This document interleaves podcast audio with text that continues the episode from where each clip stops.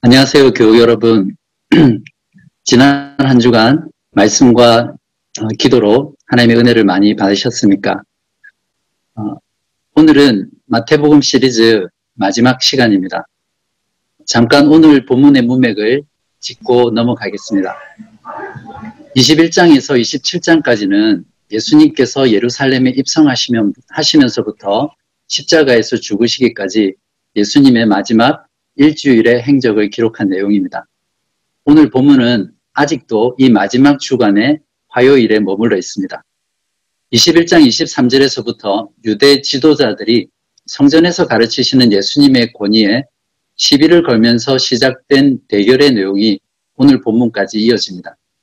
지난주까지 예수님의 세 가지 비유의 저주와 심판이, 심판의 내용이 모두 자기들의 빗대어 하신 말씀임을 깨닫고 독이 오를 대로 오른 그들이 이제 예수님을 함정에 빠뜨리는 내용이 오늘 본문입니다. 여러분은 예수님을 믿으세요? 어떤 예수님을 믿고 계세요? 그저 예수님을 믿는다라고 말하는 것이 구원 얻는 참된 신앙은 아닙니다. 말씀을 통해 우리가 믿어야 할 예수님에 대해서 바르게 알고 믿어야 합니다. 예수님을 바르게 알지 못하고 믿는 것은 예수님을 거부하고 믿지 않는 것과 똑같기 때문이죠.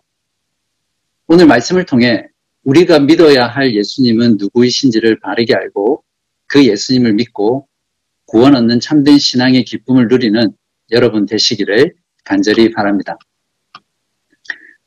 오늘 본문은 예수님에 대해 바르게 알지 못하고 예수님을 온 몸과 마음을 다해 거부하고 도전했던 무리에 대한 말씀입니다. 이 무리들은 예수님 때문에 자기들이 누리던 기득권에 심각한 위협을 느꼈던 유대 민족의 지도자들이었습니다. 예수라는 자가 혜성처럼 나타나서 그들의 가르침을 비판하고 하나님만 하실 수 있는 일들을 행하면서 권위를 행사하고 또 사람들의 인기를 독차지하니까 이들은 점점 불안해져 갔습니다. 그들의 권위가 바닥에 돌아다니고 자기들이 가진 기득권마저 빼앗길 판입니다. 그래서 이들은 예수님을 어떻게 하면 함정에 빠뜨려서 제거하기 위해서 팀을 짜고 예수님께 태클을 걸기 시작합니다. 먼저 이 팀을 제가 소개해 드리겠습니다. 유대인들 중에 각 분야에서 날고 긴다는 최고의 전문가들로 구성된 드림팀입니다. 바리새인들, 사두개인들, 그리고 율법사입니다. 예수님께 가장 먼저 태클을 건 선수는 바리새인들입니다. 평소에는 적대 관계에 있는 해롭 당원들과 손을 잡고 예수님께 질문으로 덫을 놓으면서 공격을 시작합니다. 어제의 적이 오늘의 아군이 되는 거죠. 17절을 보십시오. 그러면 당신의 생각에는 어떠한지 우리에게 이르소서. 가이사에게 세금을 바치는 것이 옳으니까 옳지 아니하니까 하니 예수님께서 이 질문에 옳다고 대답하시면 유대인들로부터 극심한 반발을 살 게 뻔하고 옳지 않다고 대답하시면 로마 당국의 반역자로 몰려 영락 없이 체포를 당할 판입니다. 어떤 대답을 하시던 예수님은 결국 그들의 덫에 걸리게 되어 있습니다. 이쯤 되면 이미 승패는 바리새인들의 승리로 끝나는 듯 보입니다. 그러나 반전이 일어나죠.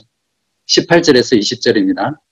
예수께서 그들의 악함을 아시고 이르시되 외식하는 자들아 어찌하여 나를 시험하느냐 세금 낼 돈을 내게 보이라 하시니 데나리온 하나를 가져왔거늘 예수께서 말씀하시되 이 형상과 이 글이 누구의 것이냐? 그들이 뭐라고 대답했죠? 21절에 이르되 가이사의 것이니이다. 그들이 이렇게 대답하자 예수님은 멋지게 그들을 한방 먹이십니다. 21절 후반에 이에 이르시되 그런즉 가이사의 것은 가이사에게 하나님의 것은 하나님께 바치라 하시니 예수님께서는 형상과 소유권을 연결시켜 답하셨습니다.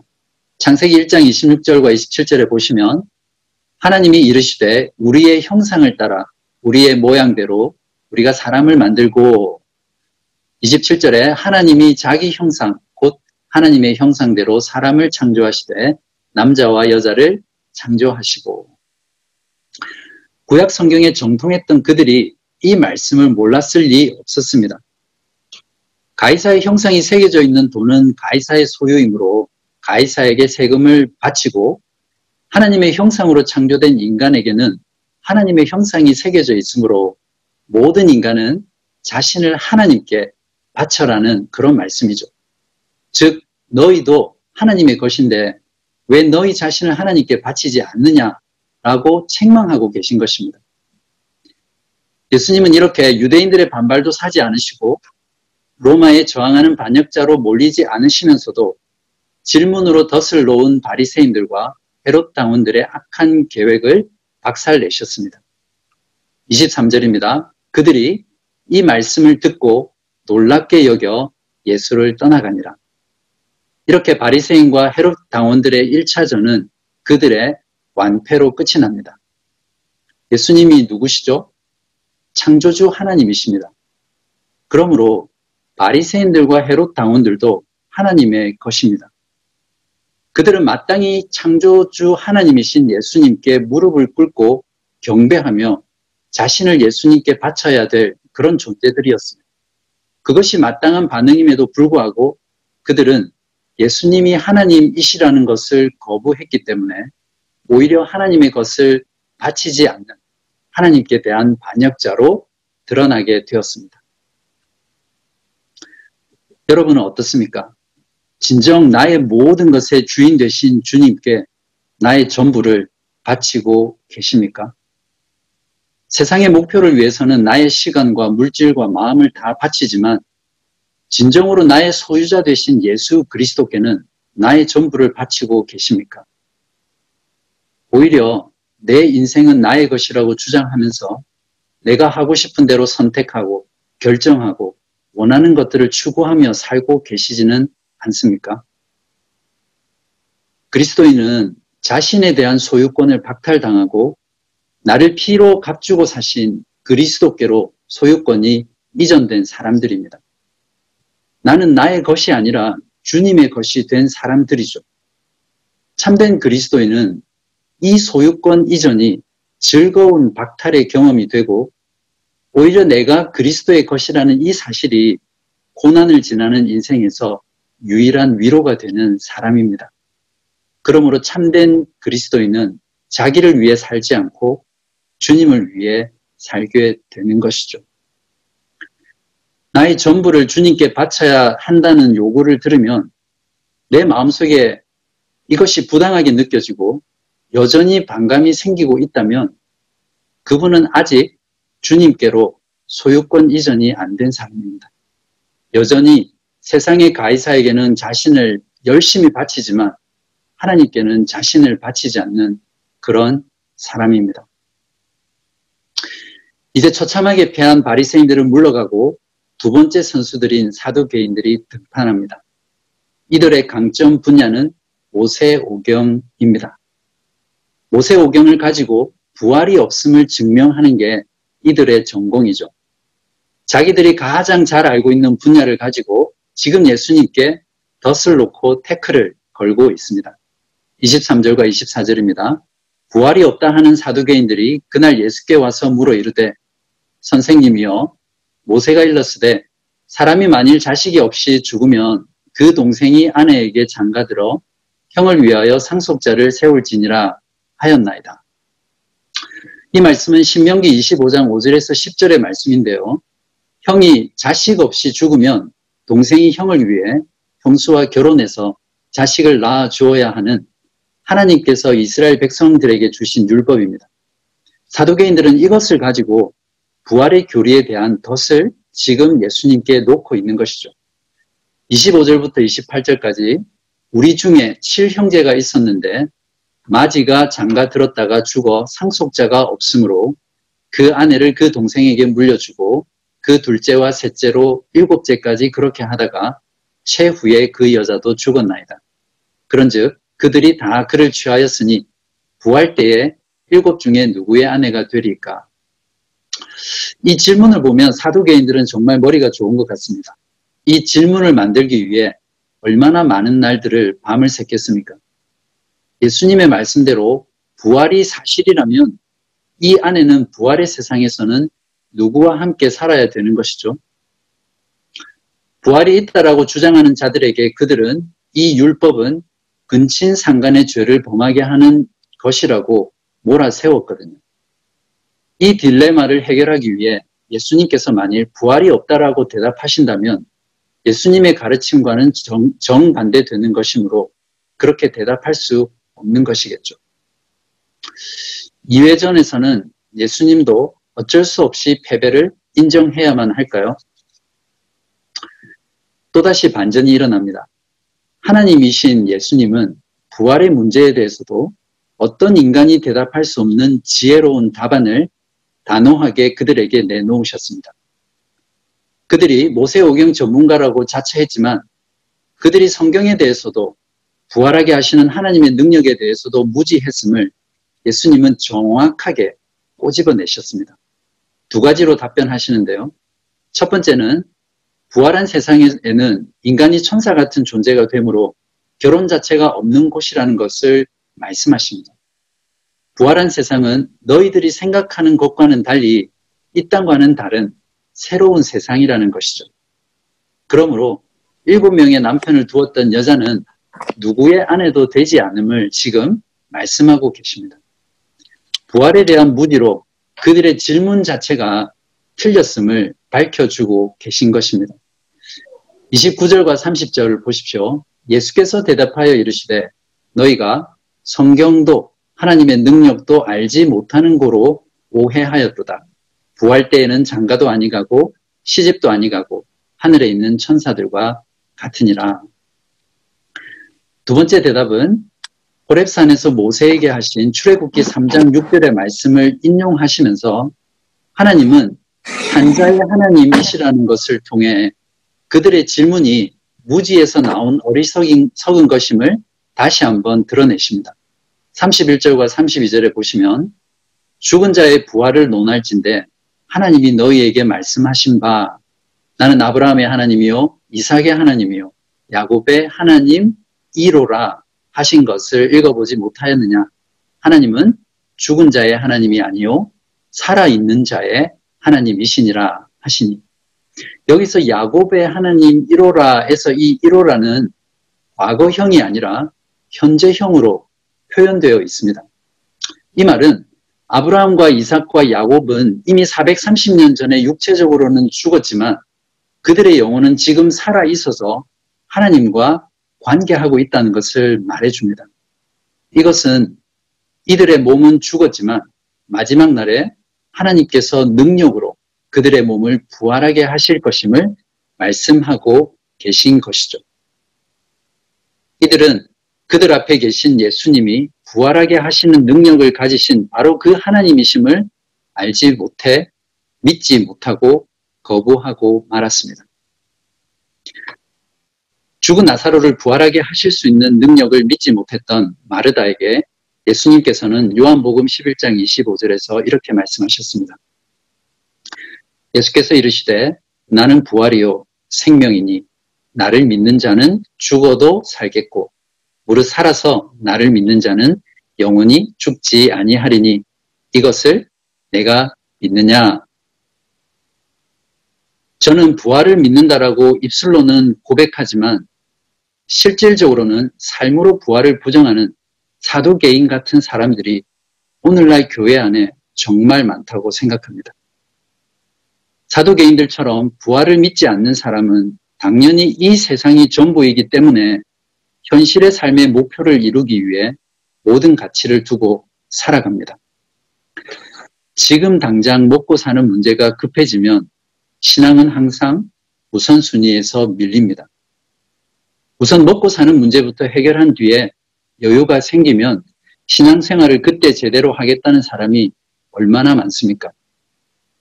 이와는 반대로 좀 먹고 살만하고 사는데 별 어려움이 없고 건강하고 잘 돌아갈 때에는 신앙에 대한 것들이 내 마음에 현실적으로 잘 와닿지 않습니다. 분명 부활을 믿는다라고 말은 하는데 실제 삶으로는 현실이 전부인 것처럼 사는 사람들이 교회 안에 얼마나 많은지 모릅니다. 이런 사람들은 부활을 아무리 믿는다고 말, 믿는다고 말하더라도 실제로는 삶으로 부활을 부정하는 사람들입니다. 어떠세요? 여러분은 진정으로 부활을 믿으세요? 여러분 중에도 부활에 대해 들을 때마다 전혀 현실성 있게 마음에 다가오지 않고 믿어지지 않는 분들이 계시죠. 부활은 1년에 한 번 부활절에 꺼내서 보는 사진첩의 사진 같은 것이 되면 안 됩니다. 부활의 소망으로 위로받으시기 바랍니다. 부활의 천국에서 다시 만날 것입니다. 사랑하는 사람을 잃은 유가족들을 위로하기 위해 조문 때나 장례식 때마다 꺼내서 사용하는 그런 영혼 없는 상투적 문구가 되어서도 안 됩니다. 우리는 매주 교회로 모일 때마다 주님의 말씀을 통해 부활의 믿음으로 함께 기뻐하고 찬양하고 서로 주님의 부활로 격려해야 합니다. 내가 믿느냐? 라고 물으시는 예수님의 물으심에 마르다는 이렇게 대답했습니다. 요한복음 11장 27절입니다. 이르되 주여 그러하외다. 주는 그리스도시요 세상에 오시는 하나님의 아들이신 줄 내가 믿나이다. 마르다의 부활에 대한 믿음의 고백이 진정으로 여러분의 고백이 되시기를 간절히 바랍니다. 기독권 세력의 양대 산맥이 처참하게 완패했습니다. 그들이 제일 자신 있는 정치적, 교리적 문제로 예수님께 덫을 놓고 태클을 걸었지만 처참하게 예수님께 무너졌습니다. 이제 그들이 비장의 카드인 율법 준수의 문제로 마지막 도전을 시도합니다. 34절에서 36절입니다. 예수께서 사두개인들로 대답할 수 없게 하셨다 함을 바리새인들이 듣고 모였는데 그 중에 한 율법사가 예수를 시험하여 묻되 선생님 율법 중에서 어느 계명이 크니까 율법사들은 율법을 철저히 지킴으로써 하나님 앞에 의롭게 된다고 생각했습니다. 때문에 그들은 많은 율법 조항들을 만들고는 그것들 중에 어떤 계명이 더 큰지에 대해서 늘 자주 실제로 논쟁을 벌였습니다. 바로 그 문제를 가지고 예수님이 어떻게 대답하시나 시험하고 있는 것이죠. 예수님의 대답은 무엇입니까? 37절부터 40절입니다. 예수께서 이르시되 내 마음을 다하고 목숨을 다하고 뜻을 다하여 주 너의 하나님을 사랑하라 하셨으니 이것이 크고 첫째 되는 계명이요 둘째도 그와 같으니 내 이웃을 내 자신같이 사랑하라 하셨으니 이 두 계명이 온 율법과 선지자의 강령이니라. 예수님께서는 하나님의 계명을 외적인 준수가 아니라 마음의 문제로 말씀하심으로써 그들이 가진 본질적인 문제를 드러내시고 깨뜨리셨습니다. 성경에서 하나님이 주신 모든 율법의 핵심은 사랑의 계명입니다. 하나님 사랑과 이웃 사랑으로 규결되는 사랑의 계명이 하나님의 백성들이 지켜야 할 율법의 전부임을 말씀하셨습니다. 그런데 어떻게 사랑하라고 하셨죠? 마음을 다하고 목숨을 다하고 뜻을 다하여 주 너의 하나님을 사랑하라 하셨습니다. 이 말은 우리의 모든 존재를 다 바쳐서 하나님을 사랑하라는 것이죠. 여러분은 정말 이렇게 하나님을 사랑하고 계십니까? 또한 자기 자신같이 이웃을 사랑하라 하셨습니다. 인간은 배우지 않아도 자기 자신을 끔찍히 사랑합니다. 그처럼 똑같이 이웃을 사랑하라는 말씀이죠. 여러분은 정말 이렇게 이웃을 사랑하고 계십니까? 저나 여러분이나 경험을 통해 잘 아시겠지만 이 세상에서 제일 힘든 게 내가 아닌 내 밖에 어떤 대상을 사랑한다는 것이잖아요. 아닙니까? 우리들이 하는 사랑은 모두 조건적인 사랑입니다. 하나님조차도 조건적으로 사랑하지 않으세요? 내 소원을 들어주시니까 하나님을 사랑한다고 말하고 있는 것은 아닙니까?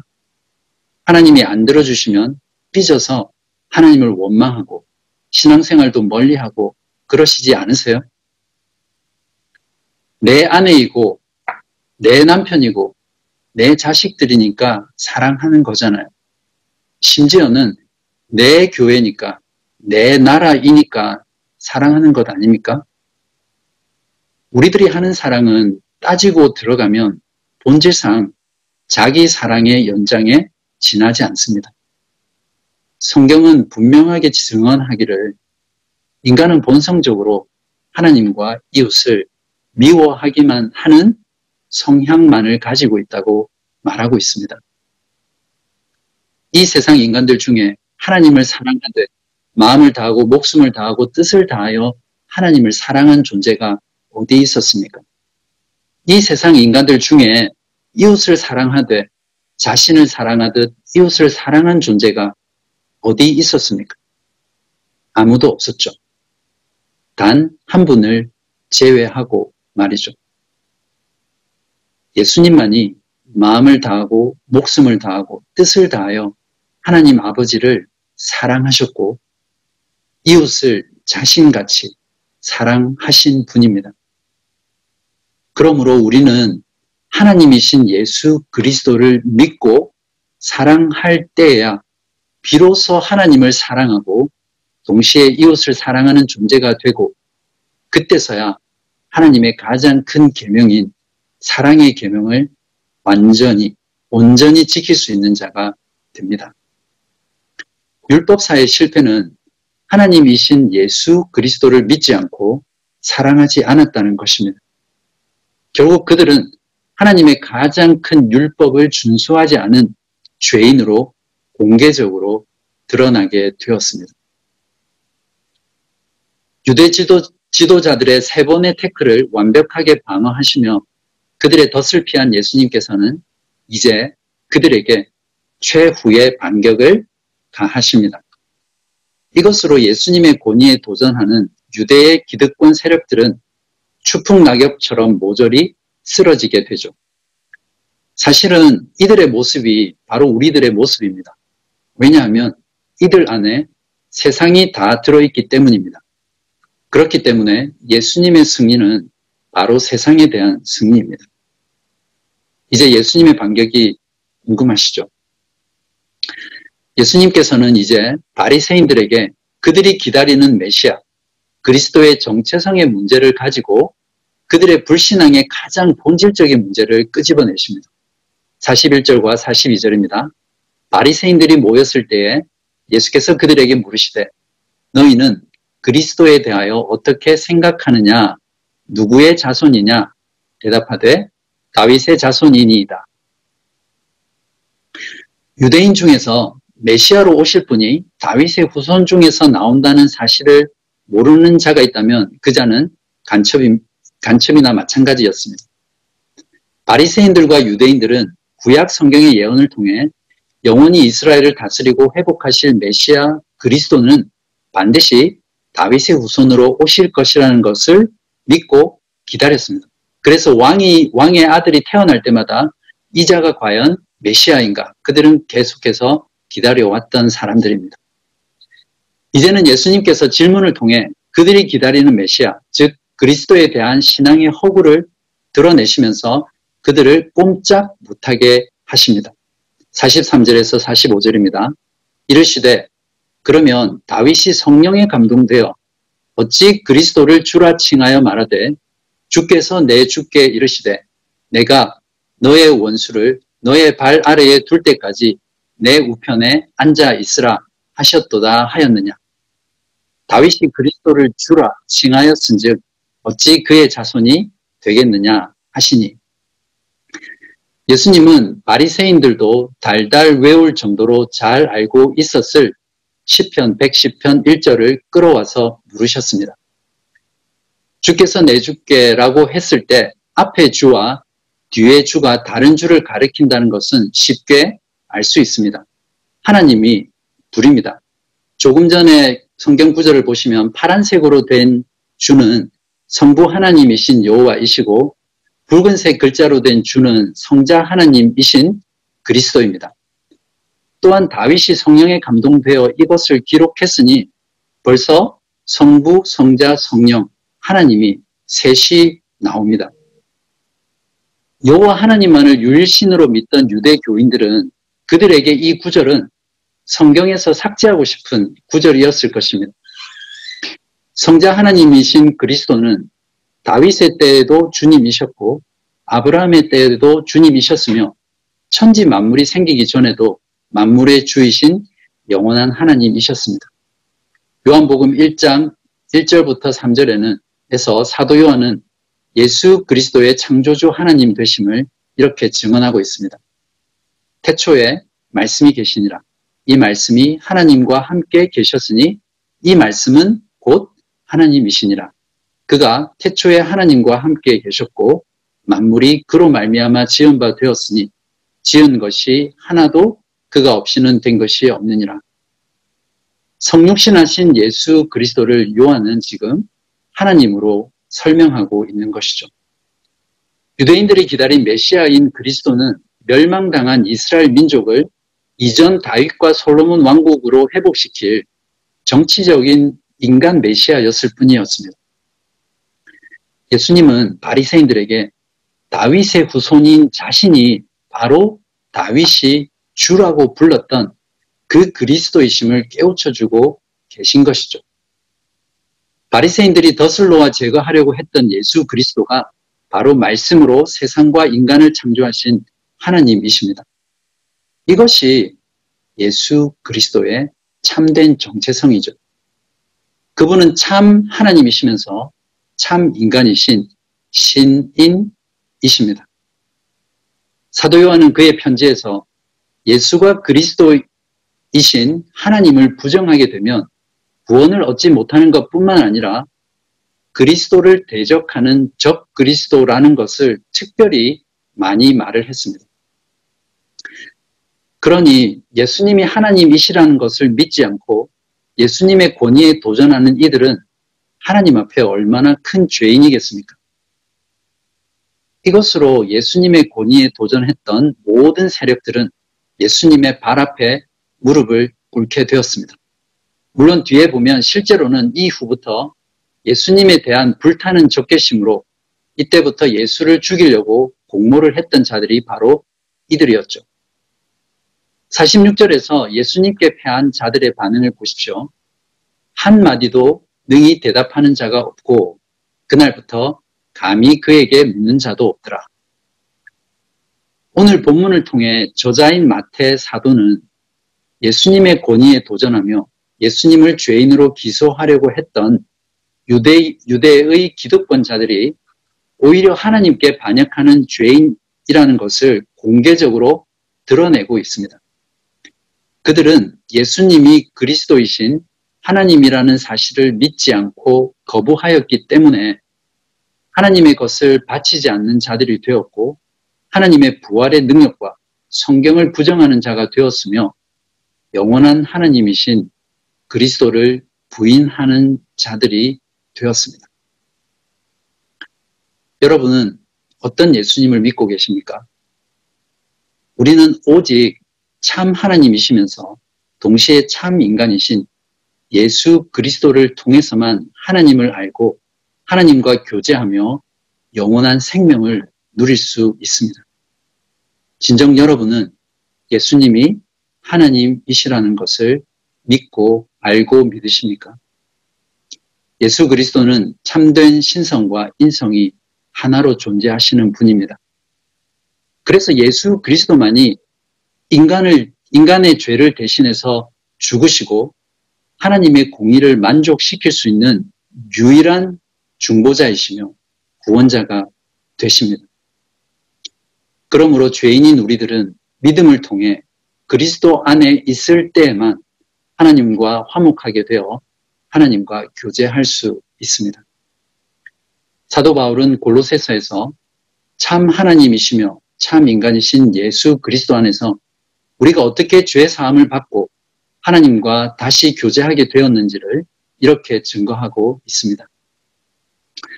그가 우리를 흑암의 권세에서 건져내사 그의 사랑의 아들의 나라로 옮기셨으니 그 아들 안에서 우리가 속량 곧 죄 사함을 얻었도다. 그는 보이지 아니하는 하나님의 형상이시요 모든 피조물보다 먼저 나신 이시니 만물이 그에게서 창조되되 하늘과 땅에서 보이는 것들과 보이지 않는 것들과 혹은 왕권들이나 주권들이나 통치자들이나 권세들이나 만물이 다 그로 말미암고 그를 위하여 창조되었고 또한 그가 만물보다 먼저 계시고 만물이 그 안에 함께 섰느니라. 그는 몸인 교회의 머리시라. 그가 근본이시오.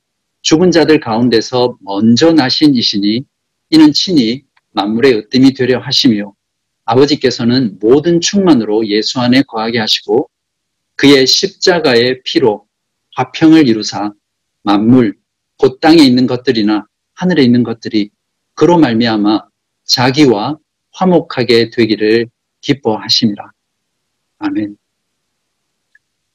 마태가 복음서에서 기록한 예수님의 모든 가르침과 모든 사역들은 죄인을 구하러 이 땅에 인간이 되어 오신 다윗의 자손 예수님이 바로 하나님의 아들이신 왕 되신 그리스도이심을 믿게 하기 위함이었습니다. 여러분은 진정으로 어떤 예수님을 믿고 계십니까? 우리들이 바르게 알고 믿어야 할 예수님은 참 하나님이시면서 참 인간이신 예수 그리스도입니다. 예수님은 하나님이시다라는 이 진리를 여러분의 지성과 감성과 의지를 다해 참되게 믿으시고 구원의 기쁨을 누리는 여러분 모두 되시기를 주님의 이름으로 축복하고 원합니다. 기도하겠습니다. 아버지 하나님, 감사합니다. 오늘 말씀을 통해서 우리가 믿어야 할 예수 그리스도가 누구인지를 밝혀 보여주셔서 감사합니다. 예수 그리스도 그분은 참 하나님이시며 참 인간이신 우리의, 유일한 중보자 되시며 구원자 되신 분이심을 고백합니다.